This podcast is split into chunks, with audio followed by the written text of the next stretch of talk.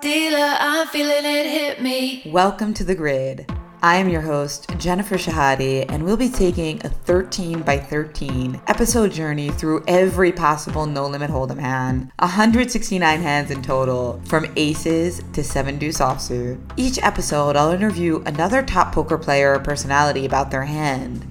Once a combo is taken, it's gone. So this podcast will become progressively more difficult as hands like Ace King are removed from the grid. Whether you spend hours poring over grids as you study poker, love to listen to hand history pods while grinding cash, or are just interested in absurd scavenger hunts, we're gonna have some fun. You got the cards. Dealer, I'm feeling it hit me. Yeah, I got swagger. They see me, see me strutting,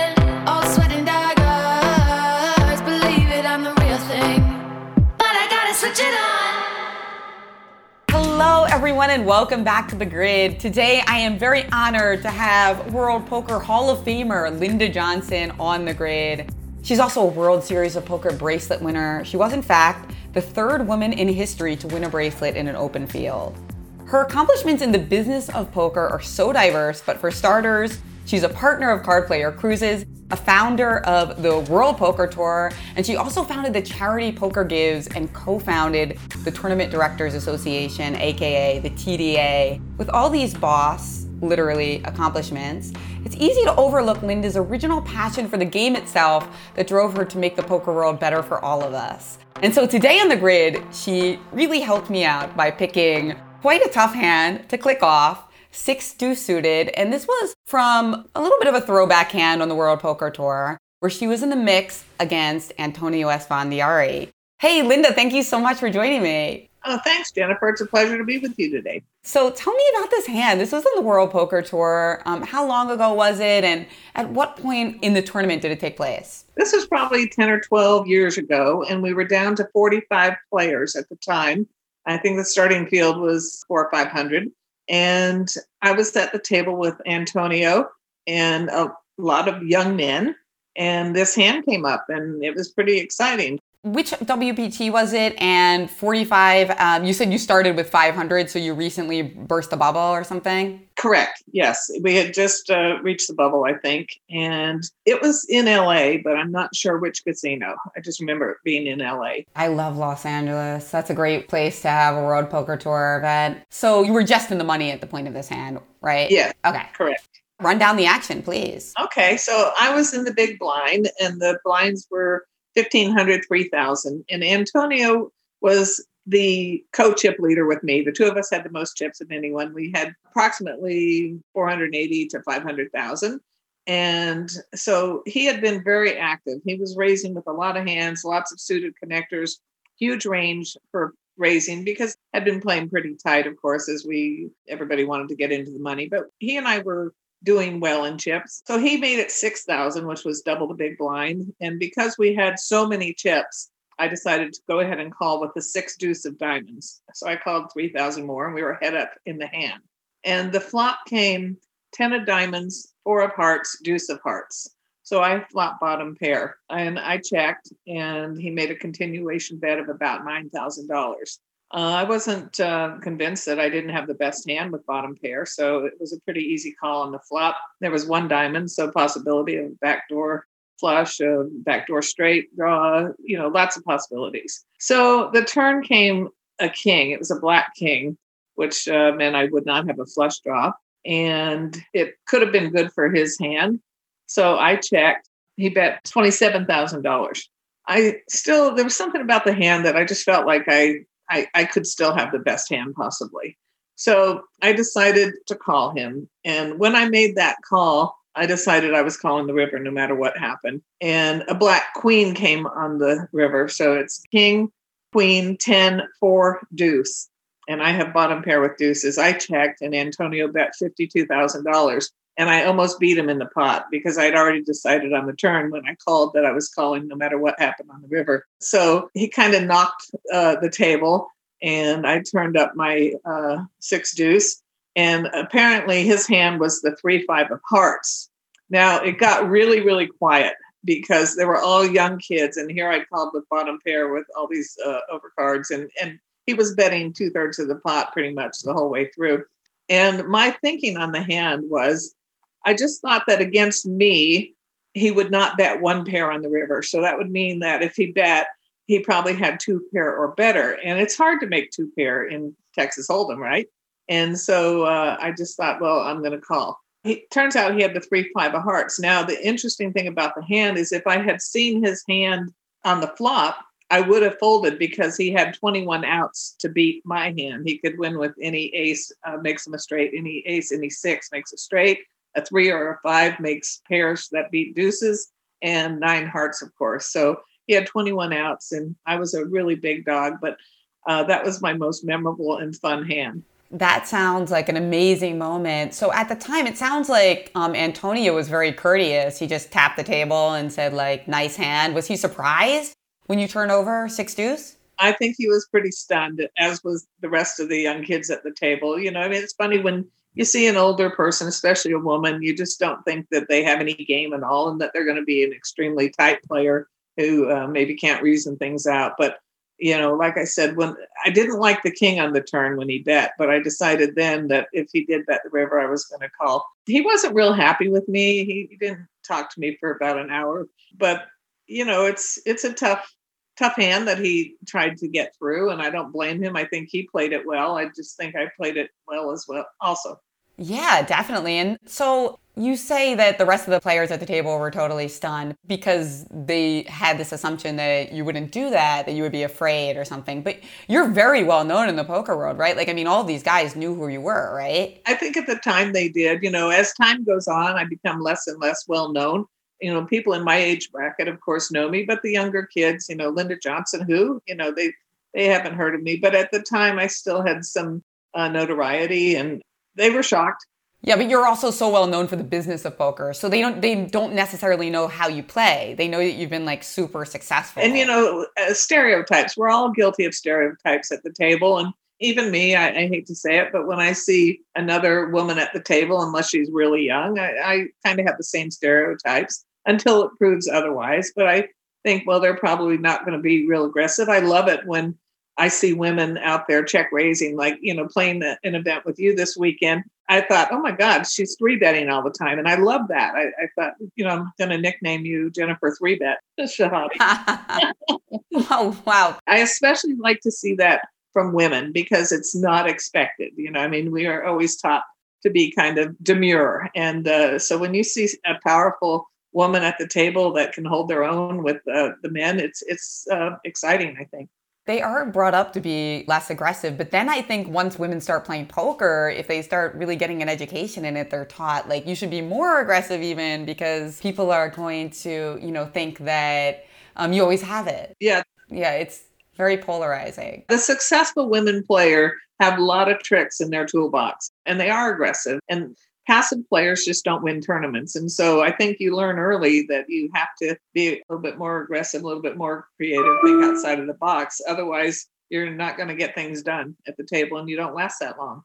Now, in this case, though, it's obviously um, impossible to go too far in that direction, as it sounds like you really believe that Antonio would be um, bluffing with just a large portion of his range. And moreover, that he wasn't going to be value betting very light. I didn't think he would value bet light on the river. I, I against me in particular. I thought he probably would not bet one pair on the river. Even ace king. Possibly not. I think he might have just checked it down on the river. You never know because there was the king queen that could have gotten there or other two combos that he might have been terrified by yeah like the the queen 10 suited or just the queen 10 off that you yeah. defended the big with. And in this case you were already pretty deep in the money and you just won this big pot. I mean not deep in the money. You were already in the money with a very healthy stack and then you won this big pot. How did the rest of the tournament end up going for you? Well it was going really well. I, I actually ended up in 13th place.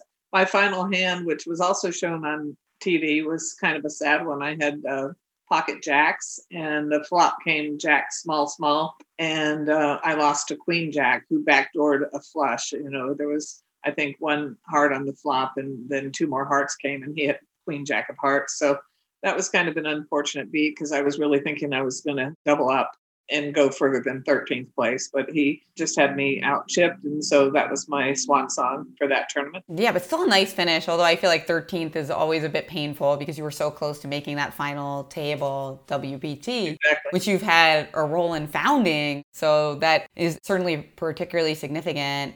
So you ended up coming in 13th in this tournament. This was the 10K LAPC, the one that they still have every year. Is it the big $10,000 WPT? I don't remember. I know it was in LA, but I don't remember the buy-in or anything. And and another thing, let me let me just add to the hand because you made the comment you didn't think he would bet ace king for value. I think today people definitely get more value on the river, but we're talking probably 10, 12 years ago. And I think um, people didn't get as much value back then. Yeah, definitely. I, I agree with that. And even if he did bet that hand, um, there's still, you know, if he's opening wide, there's still so much trash that he could have if he's just, um, you know, betting almost regardless of what comes out. I called because he had such a large range. And I was thinking, you know, if he's got a hand like uh, seven, eight suited or eight, nine suited, you know, then then uh, once he starts betting, he can't stop. And so I felt good about it. But I think the fact that I snap called the river because I'd already decided to, I think that's what stunned the players. And the,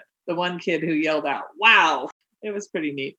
Yeah, that is a good feeling, isn't it? Very good feeling. I mean, I guess it's like a good hand also because you don't have any hearts in your hand. I mean, maybe it'd be even better if you had like like technically it'd be really good if you had like ace deuce because then you know he's less likely to have ace jack or ace king if he does value bet that but yeah it seems like a really funny hand i have to say i kind of wish i was there i mean i definitely could have been paying him off but as it turned out it was good for me and and everybody has a hand they'll never forget. I actually think i wrote a column about it once. That was my most memorable hand ever Antonio, I played with him a couple of times, and he's very intense at the table. And even if I was once playing him in like a lower stakes tournament, like just a random $1,000 tournament at the WSOP, but man, he was really taking it seriously. You can see he's the kind of player who, and this was obviously deep in the money um, in a WPT, so obviously he was taking it seriously. But I just played with him in like the early levels of a, random WSOP, and he really was like, you know, trying to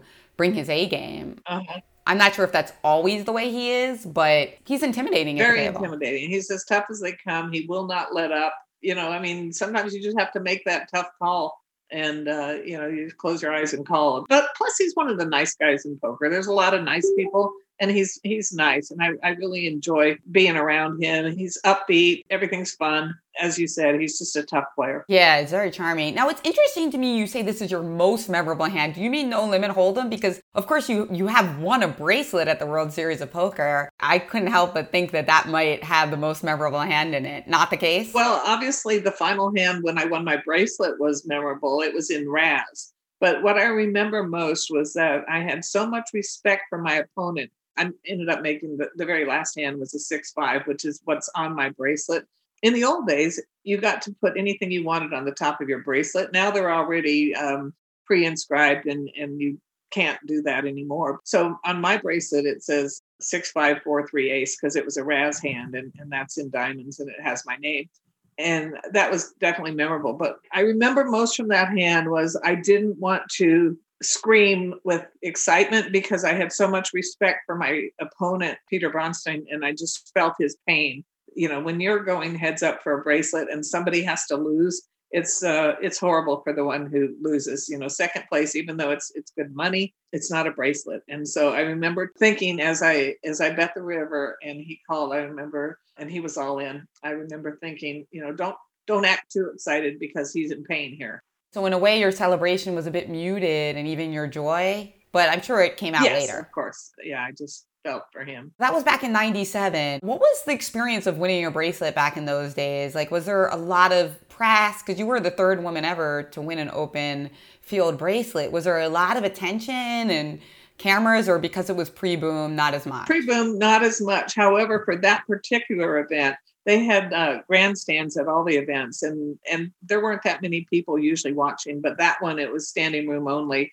a lot of people they had gone out the night before one of my friends and had hats made that said go linda and they had signs and and they had obviously passed them out to everyone there so at the time i was uh, uh, owner publisher of card player magazine And that morning we were going to press, and I had a cover come in. In the old days, we used to have card rooms on the cover instead of people on the cover. And so I'd been waiting for this cover to come in. It had been due a week earlier, and this particular advertiser, Card Room, was really good at getting their stuff in, and they kept delaying, delaying. And so the, the cover came in that day, and I looked at it and I called the, the casino and I said, There's no way I'm putting this on the cover. It was picture of a young woman who was wearing Daisy Dukes with her top real low, and she had like a sander sanding instrument between her legs. And the, the premise was, you know, this club, this casino is under renovation, you know, and we're doing all these wonderful things. So I called them up and I said, I'm not putting this on the cover of Card Player magazine. And they said, Well, you have to. We're your advertiser. We're big advertisers, full page, this and that. And I said, you know what? This is not Playboy. Uh, this is Card Player. I said, it's not going to do me any good to put this on the cover, because when it gets to Bellagio, they'll just throw it out. You know, I mean, this does this looks trashy. And so they said, well, call back at one o'clock.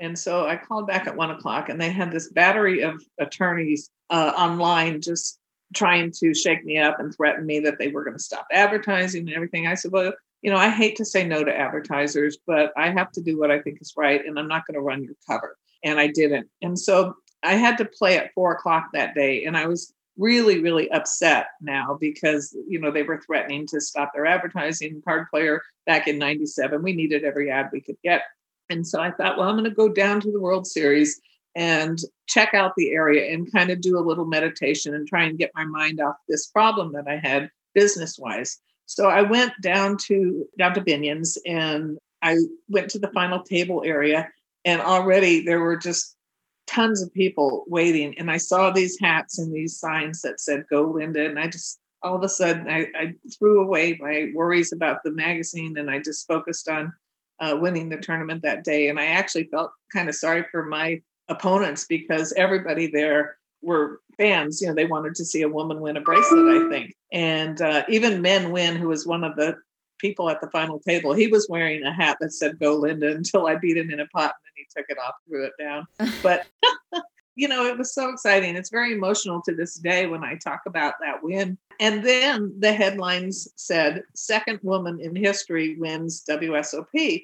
And I and I said, no, no, no, I was the third. And and I started doing some research and I found out that Vera Richmond, who was the first woman, never got her name listed as a winner because she was so detested by everyone. And and Vera was kind of a mean and nasty woman. Not kind of, she was mean and nasty.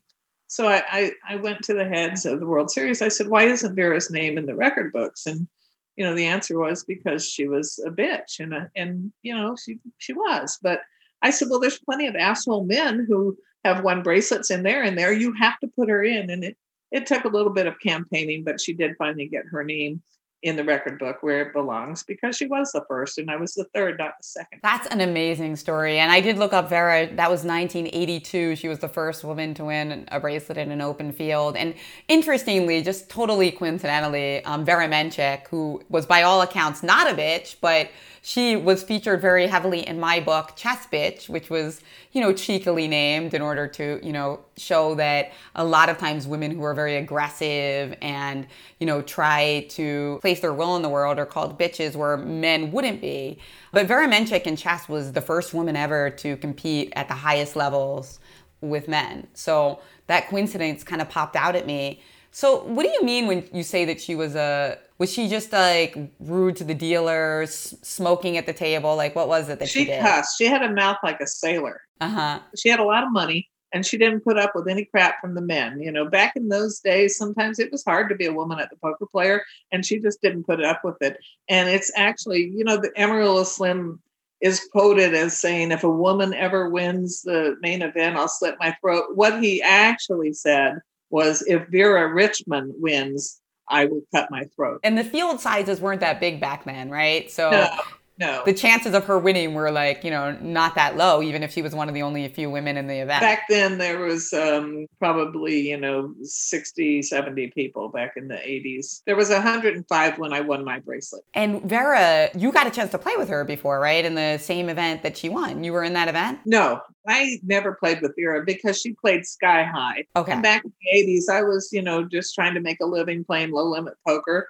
and all these people, not Vera, but you know, a lot of women were my heroes. There were only only a few successful players back then: Terry King, Jackie Jean, and um, you know, I wanted to be just like them someday because they were my heroes. But Vera was not my hero. I don't really like nasty people, but from the standpoint that she didn't put up with with what guys tried to give you back then, I I did admire that part. The rest of it, I, I just don't like abuse at the table. Never have. So Vera, whatever happened to her? Nobody's heard anything. You know, after a few years, she just stopped coming, and and everybody assumed she died. And I've never done the research to see what year she died or anything, but I guess she just passed away. She was elderly at the time, used a wheelchair. When she won her bracelet, I actually have a picture of, of her from the year she won it, but she looked to be probably 65 or 70 back then. I always have this image when especially when you when you described her being nasty, I had this image of her like smoking at the table. Is that accurate? Oh yes, the smoke was really bad at the table. And uh, p- people if they didn't like you, they would kind of aim at you when they exhaled and blow smoke in your face and it was nasty back then. That was one of the things that I'm proud of is helping to get rid of the smoking at the table and the poor dealers on their breaks they would have to clean the ashtrays and stuff and it was just yucky. You've done so much for kind of the atmosphere at the tables. I heard um, on another podcast actually on card player that your cruises were the first uh, poker room not to have any smoking. Yes and, and it was funny because uh, we just started having no no smoking policy and this one guy came in and he was smoking a cigar even and i said i'm sorry sir but you're going to have to put that cigar out. This is no smoking and he said, Yeah, yeah, okay. And and I turned around and and then I came back like a minute later and he's still smoking the cigar. And I went up to him again and I said, Sir, it's no smoking. Please put your cigar out. And um, he said, Okay, I will. And and then I walked away and and I looked back and he still was smoking. So I said to my partner, uh, business partner, Denny Axel, who owned Card Player with me, I said, Denny, I've told that guy twice to put out his cigar and he won't put it out. And so Denny comes over to the table and he says to him, Put your cigar out.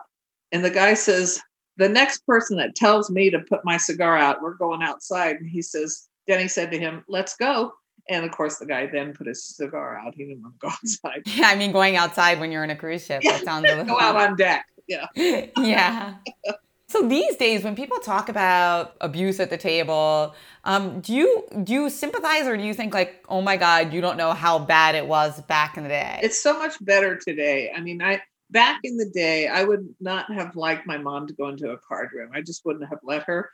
But today, I think that most card rooms have some type of behavior policies, and I don't see abuse like we used to see it. I think the younger players haven't been around it. And so, you know, it's kind of a thing where if, if, you allow abuse to happen, then it will happen. And if you don't allow it, it won't happen. Like we were also on card player cruises. We we did not let we don't let people misbehave. And we have about 40% women on our cruises. And I think that's one of the reasons why. And Lupe Soto has a new policy, raise it up, like raise the level of fun at the table and stop the abuse. And we we've met with cardroom managers and trying to figure out how can we get more women into the game. And I think the number one way to do that is to stop abuse at the table. I remember once I was playing in LA years ago. I'm in the middle of a tournament and there's UFC fighting on every channel all, on all the screens and you know and there's guys at my table watching it saying break his leg and stuff like that and i looked around and there was only like maybe three women in the room and i thought to myself well i wonder you know, it's no wonder why there's not more women here. You know, who wants to be in this type of atmosphere unless you're making a living playing poker, you know? Like recreational players aren't going to be around that kind of stuff. I mean, definitely there's still some abuse at the table, but um it's gotten a lot better. I mean, even from when I've played poker, I see that maybe partly because of greater awareness of feminism among men, it seems like men are a little bit more likely to step in, and therefore men are a little bit less likely to be rude. Right. That said, it's always a little hard to tell because I know more people in the poker world, so people might be less likely to be rude to you when you're well known. Mm-hmm. So it, yeah, it's, it's always a little tricky. Plus, we we have a lot of progressive tournament directors, like people like Matt Savage. You know, they they will not allow uh, abuse especially towards women. You know, I think they they go out of their way to protect women, and all floormen should have some type of sensitivity training. You know, it's just it's hard. And sometimes when I'm reading on social media about something that happened to a woman in a card room and how when people were allowed to be rude and intimidate her, I just think, did you call the floor? You know, it's important for women who are listening out there that if people are rude, and, and I'm not saying that that poker rooms are churches, you know, like it doesn't bother me if someone says a cuss word unless it's directed at at someone at the table, whether it be me or somebody else, you know. So you have to you know, you can't be thin skinned to be a poker player. But at the same time, if somebody is really rude and abusive towards you, it's important whether you're a man or a woman to call the floor because that person needs to be put in his place or her place. I mean, I'm not just saying it's men who can be abusive; women can too, and uh, they, that needs to be stopped. And if we if we stop abuse, I think we will grow the market for poker players. What about when it's not really rude or abusive, so there's no real um, justification for calling the floor, but it's just annoying. Do you have any go to comebacks for people who are being annoying, either to the dealers or to recreational players at the table? Well, if it's towards the dealer, I will definitely stop it. And sometimes I'll say, hey, that's my mother, or that's my son, or, you know, whatever's appropriate. You know, don't talk to my son that way, or my brother, or, you know, whatever it is. But if it's to a player at the table, you know, sometimes somebody will say something like, uh, uh, how could you make that call or how'd you win that pot you only had one out and i'll say something like well all you need is one out you know or or if somebody says to me how do you make that call i just say well i've got a good job you know so i just try to diffuse it that way i'm not saying you should call the floor every time somebody annoys you but I'm saying when they target you and they keep picking and picking and poking the bear, then at some point you need to call the floor. Absolutely. Yes, definitely. But sometimes, like for the more annoying stuff, it's just like about having a good personality and making like the good dominate the bad. It's uh, tough. But you, you make this joke about um, I have a good job. But obviously, there's some truth in that, in, in, that you've been so successful in the business of poker. If you had to pinpoint it, what would you say your best business decision in poker ever was? First of all, getting into poker was my best decision as a player back in uh, in the 70s. It was difficult for women back then, and and I had a great job. I left a very secure job, making fifty thousand dollars a year back uh, with the government in the post office back in 1980 when I moved Vegas. That was my first good business decision, but I think um, getting involved with Card Player Magazine, buying the magazine, uh, getting involved with the cruise business. When I sold the magazine to Barry Shulman, I really enjoyed the cruises more than the magazine part of it. So I kept that. And through Card Player Cruises, I've been able to cruise all over the world and meet so many wonderful people and just have, I would say that I'm on, except for this year, I'm cruising at least four months a year. And that's been enriching in every way. If you had to do one thing differently, what would you do? Wow. That's a t- uh, you know what? I don't think I would do anything different. I, I have been very, very lucky in my career. When I got involved with Party Poker as a spokesperson, Mike Sexton and I were the spokespeople for Party Poker, and um, that turned out to be very lucrative. And um, same thing when we started World Poker Tour, you know, I got all this stock and I thought, well, this isn't worth anything. The same thing I thought of Party Poker. And then years later, you know, you stick it in your drawer years later, hey, we're going public and now it's worth something, you know. So I've had really good timing. I've been very, very lucky my whole life. I always think, you know, why am I so lucky? Why have I been so fortunate? And people say, well, you worked hard. And yeah, I have worked hard, but so have so many other people that don't get the breaks and the opportunities. So I, I just feel like, you know, I was lucky at birth. I was born to a wonderful woman who's the best mother I, you know, I could even imagine. And throughout my life, I've had the uh, good decisions, I guess, that have led to me being able to have a nice life. Just like poker, the combination of luck and skill. Is your mother still with us? Yes, she's uh, going to be 93 next month, and she's doing great. I think she'll she'll live to be at least 100. That's amazing. She was not happy though when I became a poker player, you know, because I had this great job at the post office. I was first up in line to be postmaster for my region. And I was like a, a level 17 back then, which was a lot of money. And I said, Mom, I'm moving to Las Vegas to become a poker player. And she's like, What? You know, I, it kind of broke her heart, but she was always one to support me and, and, you know, all her children. Anything we did was okay with her as long as it was legal. And so she did help me move up here, but she was worried, of course, that I would uh, be out on the streets with no job and and I always felt like, well, if it doesn't work out, you know, I'm smart enough that I can go and get another good job and I'll be okay. But from the moment I moved to Las Vegas in 1980, it was like a dream come true.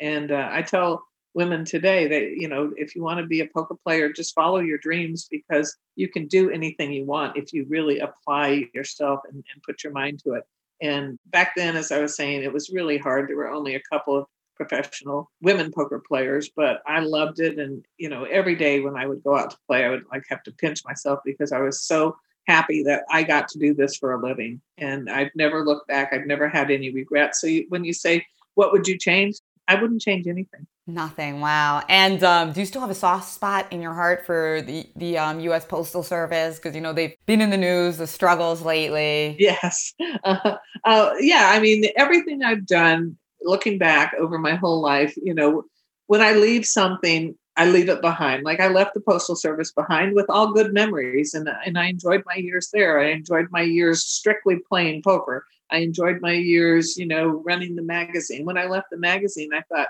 you know, is this going to be hard for me because magazine had been my life 24 7. And when I walk away from something, then I'm done with it and I just go on to the next adventure. So you said your mom was super supportive ultimately, even though she was at first um, sad about the amazing job at the post office you had that you just left behind. As the years went by, you know, and I, I started, you know, making good money and, and I would buy her a car or I would take her on cruises. I, probably took her on 25 cruises at least, you know. Well, then she, you know, changed her tune and she thought, well, this isn't so bad. Yeah, I bet. I bet. What about your dad? My dad was, he's the one who got me into poker. My dad was career military. So all of our lives, we had to move every three years because he was in the Air Force and he would get stationed somewhere else. But he always played poker at night with his buddies to supplement his income because, you know, military people don't make that much money even though I never played poker until I was 21, my dad had always played poker. And I turned 21, I started playing blackjack, and he's the one who said, You need to play poker if you're going to gamble because, you know, if you're playing against other people, you have a better chance to win versus playing blackjack against the house. And so I taught myself how to play at the age of 21, which is unusual for professional poker players. Most of them grow up playing poker.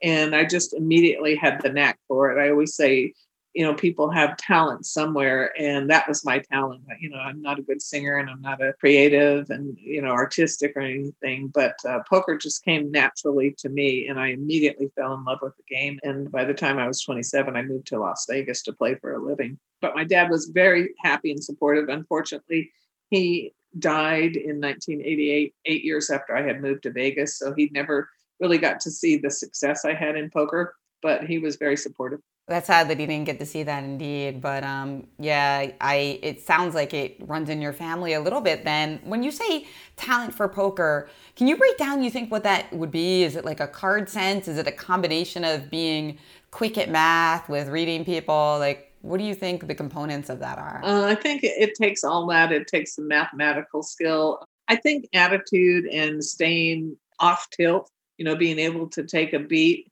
is important. I think staying within your bankroll is important, you know, because a lot of people say, well, all poker players go broke at one time or another. I never went broke because I moved up the ranks very slowly. You know, I would make sure I was successful. I started out playing 2 4. Well, when you're playing 2 4 limit, by the way, back in 1980 when I moved to Vegas, you know, there was no no limit games except during the the time when we had the World Series of Poker. No limit didn't really start until after WPT aired where we started having live games. So back then I was playing two four limit, which meant I had to play 80 hours a week to make a living. And then I, you know, after a year I moved up to three six, and then I would stay there for maybe a year or two, and then you know move up to five ten, and then move up to ten twenty, and you know, so I I never really risked my bankroll like a lot of players did. Yeah, that's true. You don't hear about those stories as much because they're less dramatic. Like in America, especially, we love the redemption story, the rags to riches to rags to riches again. Yeah. But the steady upward crawl, it doesn't get as much attention, but it's important because otherwise people think it's always the other way, right? Yeah, but that uh, that's a very important skill for poker players. And a lot of the ones who do go broke, it's because they don't know how to manage their money or they have really bad leaks in other areas, which is part of not managing your money, or they play too high. You know, I never felt like I had to play in the highest games.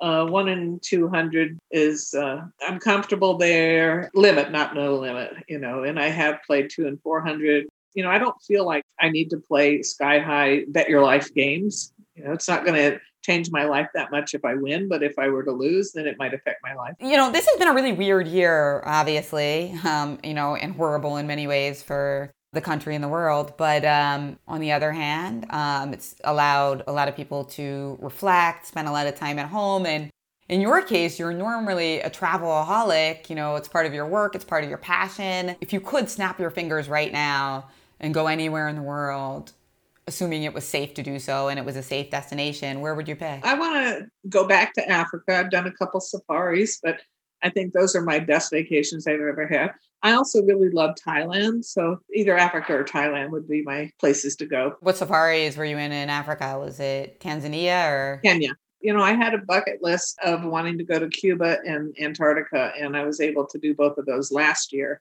And so you know, pretty much I've been to the places that I wanted to go to, been on all seven continents. But now I, I, would do safaris or just spend time in Thailand at the beach. Yeah, Kenya sounds amazing. I've never been there either, but I'm doing these um, workshops where we're introducing Kenya girls who play chess to U.S. chess girls. Oh. So you know, every every week or so, I see all these like um, Kenyan girls like calling in to Zoom from their their homes. Maybe one day I'll go there. Yeah, I hope you do because it's it's beautiful there. I mean, you know, I love seeing the animals in the wild, but actually meeting some of the people, the local people, and talking to them. Like I had a guide and I stayed at the village one day when everybody else went out hiking, and, and he and I got to really talk. And he asked me such interesting questions. He said, you know, are all Americans rich? And we just had this great afternoon of exchanging information and and they walk everywhere. Oh my God, they just you know mo- a lot of people don't have cars there, and you know so they can walk miles and miles and miles every day to get water and to you know herd take care of their herds and you know it's it's a great country to on a more um, emotive direction your very good friend mike sexton who famously nicknamed you first lady of poker sadly passed. Which I never liked. But it is your Twitter handle. It is your Twitter handle. Yes. So you can't hate it that much. But to me, it was kind of like the old lady of poker, you know?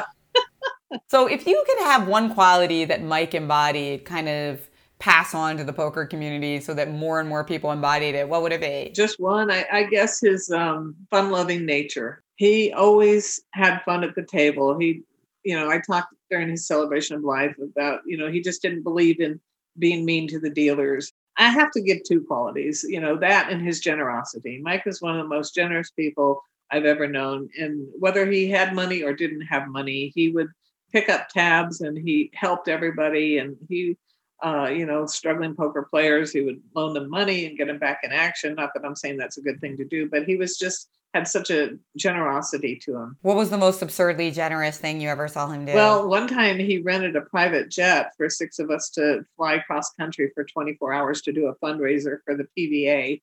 And I think it was $25,000 that he spent. And uh, he wouldn't let any of us chip in.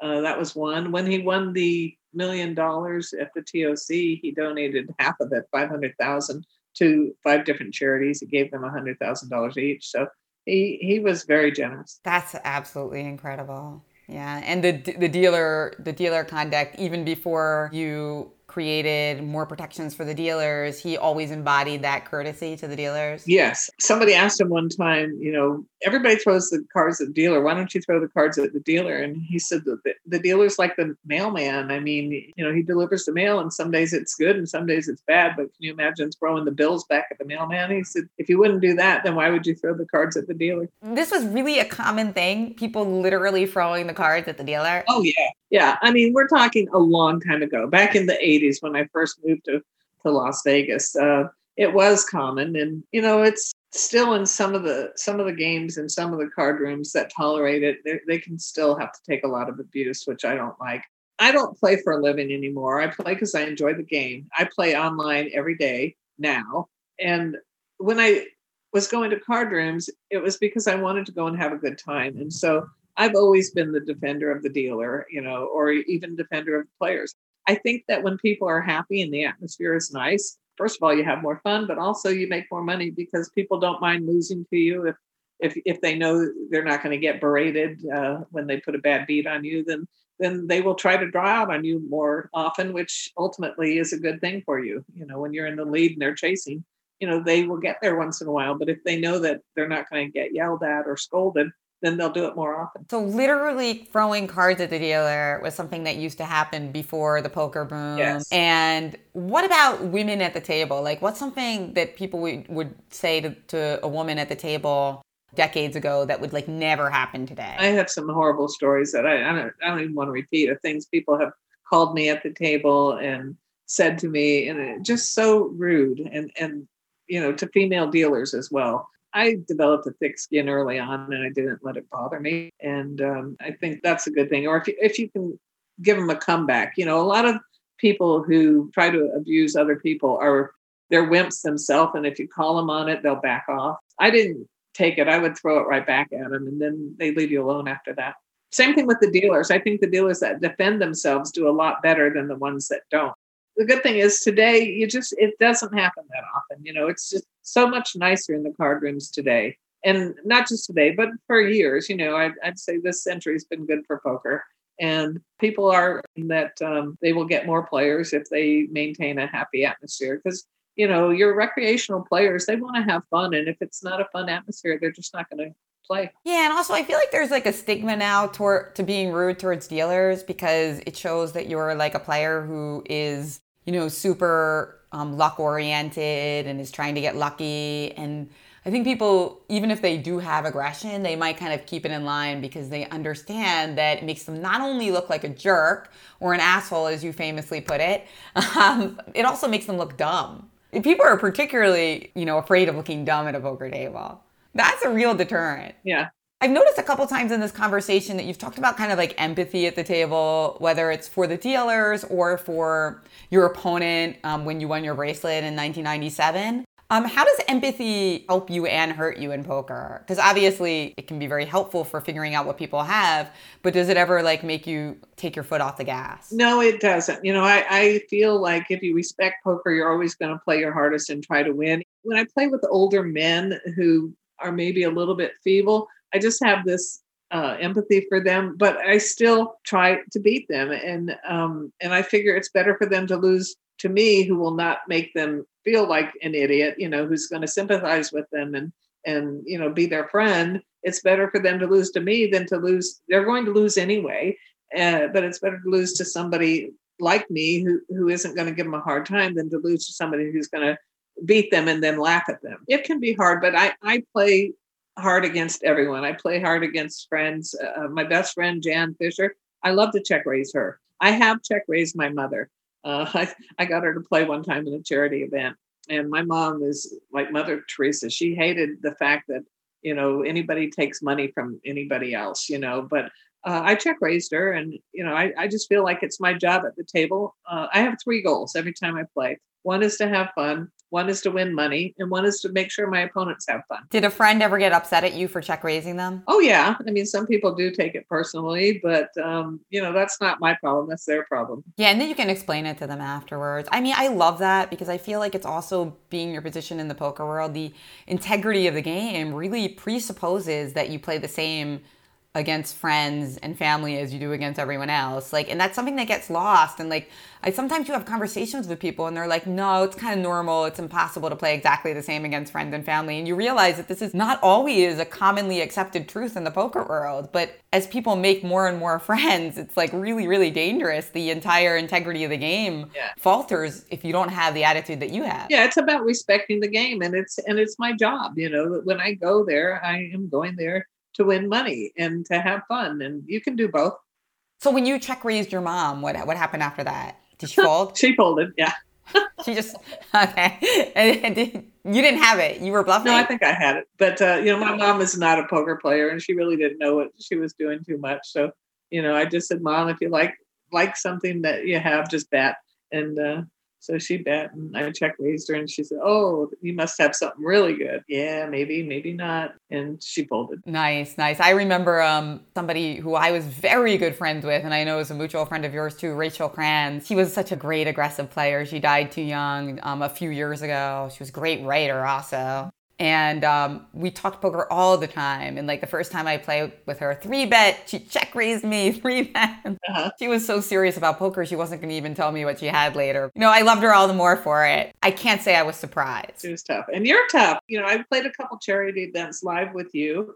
And I've I've always liked your aggression at the table, and and then getting to play with you last weekend. You know, like I said, I nicknamed you three bet Jennifer. Oh, thank you. That was in the um, the Biden Harris fundraiser tournament that we both played in that Lena Evans organized. That was a really good time. It's so stressful right now, so it's nice to kind of connect with people over a game.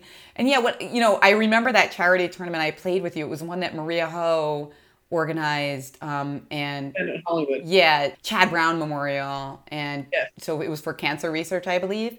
And whenever I play in a rebuy charity tournament, especially at the time because this was before I had my son, I would just always like try to keep rebuying and you know because I figured okay this is my charitable donation, but I also get to play hands that I wouldn't normally play because usually I'm I'm aggressive, but I also have a kind of like narrow opening ranges, maybe aggressive three bet ranges, but I don't open that much. Like I'm not playing like king eight offsuit from the hijack. That's just like not a thing I'm doing. But suddenly I'm in a charity tournament and the handcuffs come off, right? I can do whatever I want. So it's very freeing yeah. and it's fun. It is fun. Yeah, and and the community, our community is extremely generous. I mean, we have raised so much money for different charities. You know, when people talk bad about poker players, it makes me upset because I don't think there's any group that has raised more money from charity than poker players, any recreational group or or just but no group has raised more. I mean, we're talking millions and millions and millions of dollars for different charities.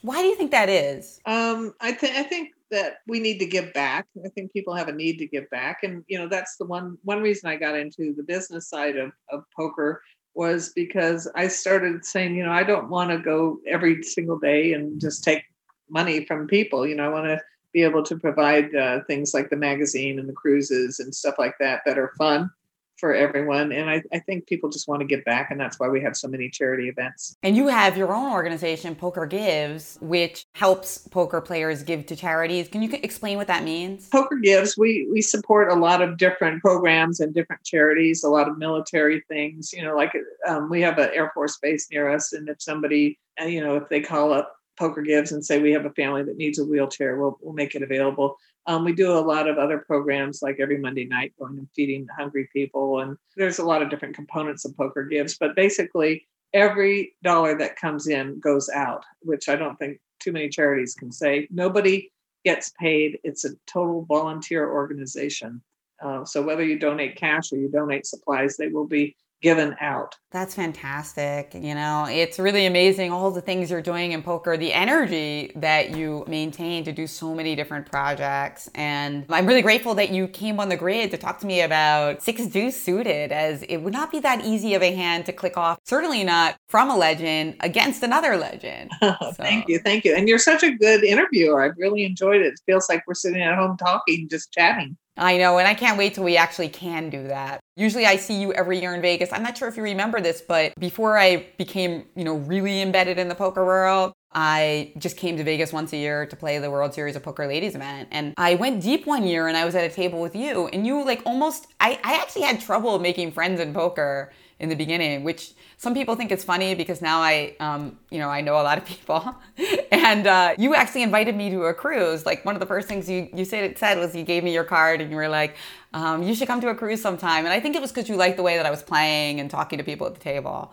But I, I always remember as you as one of the first people who was really friendly to me, even though I was totally unknown, not a part of the world. I do try to welcome everybody, especially women. You know, I just want more women to play poker and so you know it, it can be an intimidating atmosphere sometimes. And so just having someone give you a smile i think you know can help. Absolutely. I think it was also i was three betting a lot so you were like yeah maybe she's going to stick around in this game for a while. Get her in our cruise and uh, again um, it is Linda Johnson. She might not love the name, but she is at First Lady Poker on Twitter, where we can follow all of your happenings. Anywhere else that we should follow you? Poker Gives, obviously. PokerGives.org. Yeah, I am on Facebook. Uh, my email address, if you anybody needs to get in touch, cardplayercruise at AOL.com. And of course, hope you all come cruise with us. They're so much fun, and and we do have no abuse card rooms. You'll never see as much fun as people have, you know, on a cruise playing poker. I can't wait till things open back up and we can all go cruising and flying all over the world again. But till then, talking on Zoom with such a legend, World Poker Hall of Famer, bracelet winner, and real all around first lady boss of poker, Linda Johnson. Thanks so much. Six deuce suited. Thank you, Jennifer. Thanks for listening to thepokergrid.com. Please subscribe, review, and tell your friends about your favorite episode. If you want to support my projects, consider a tax-deductible donation to U.S. Chess Women. We are working to even the mind sports playing field by bringing more women and girls into chess. Till next time, as we count down 169 hands. No one ever bust. They say I'm lucky. Oh no, no need to bluff cheap tricks up my sleeve. Yeah, I got talent.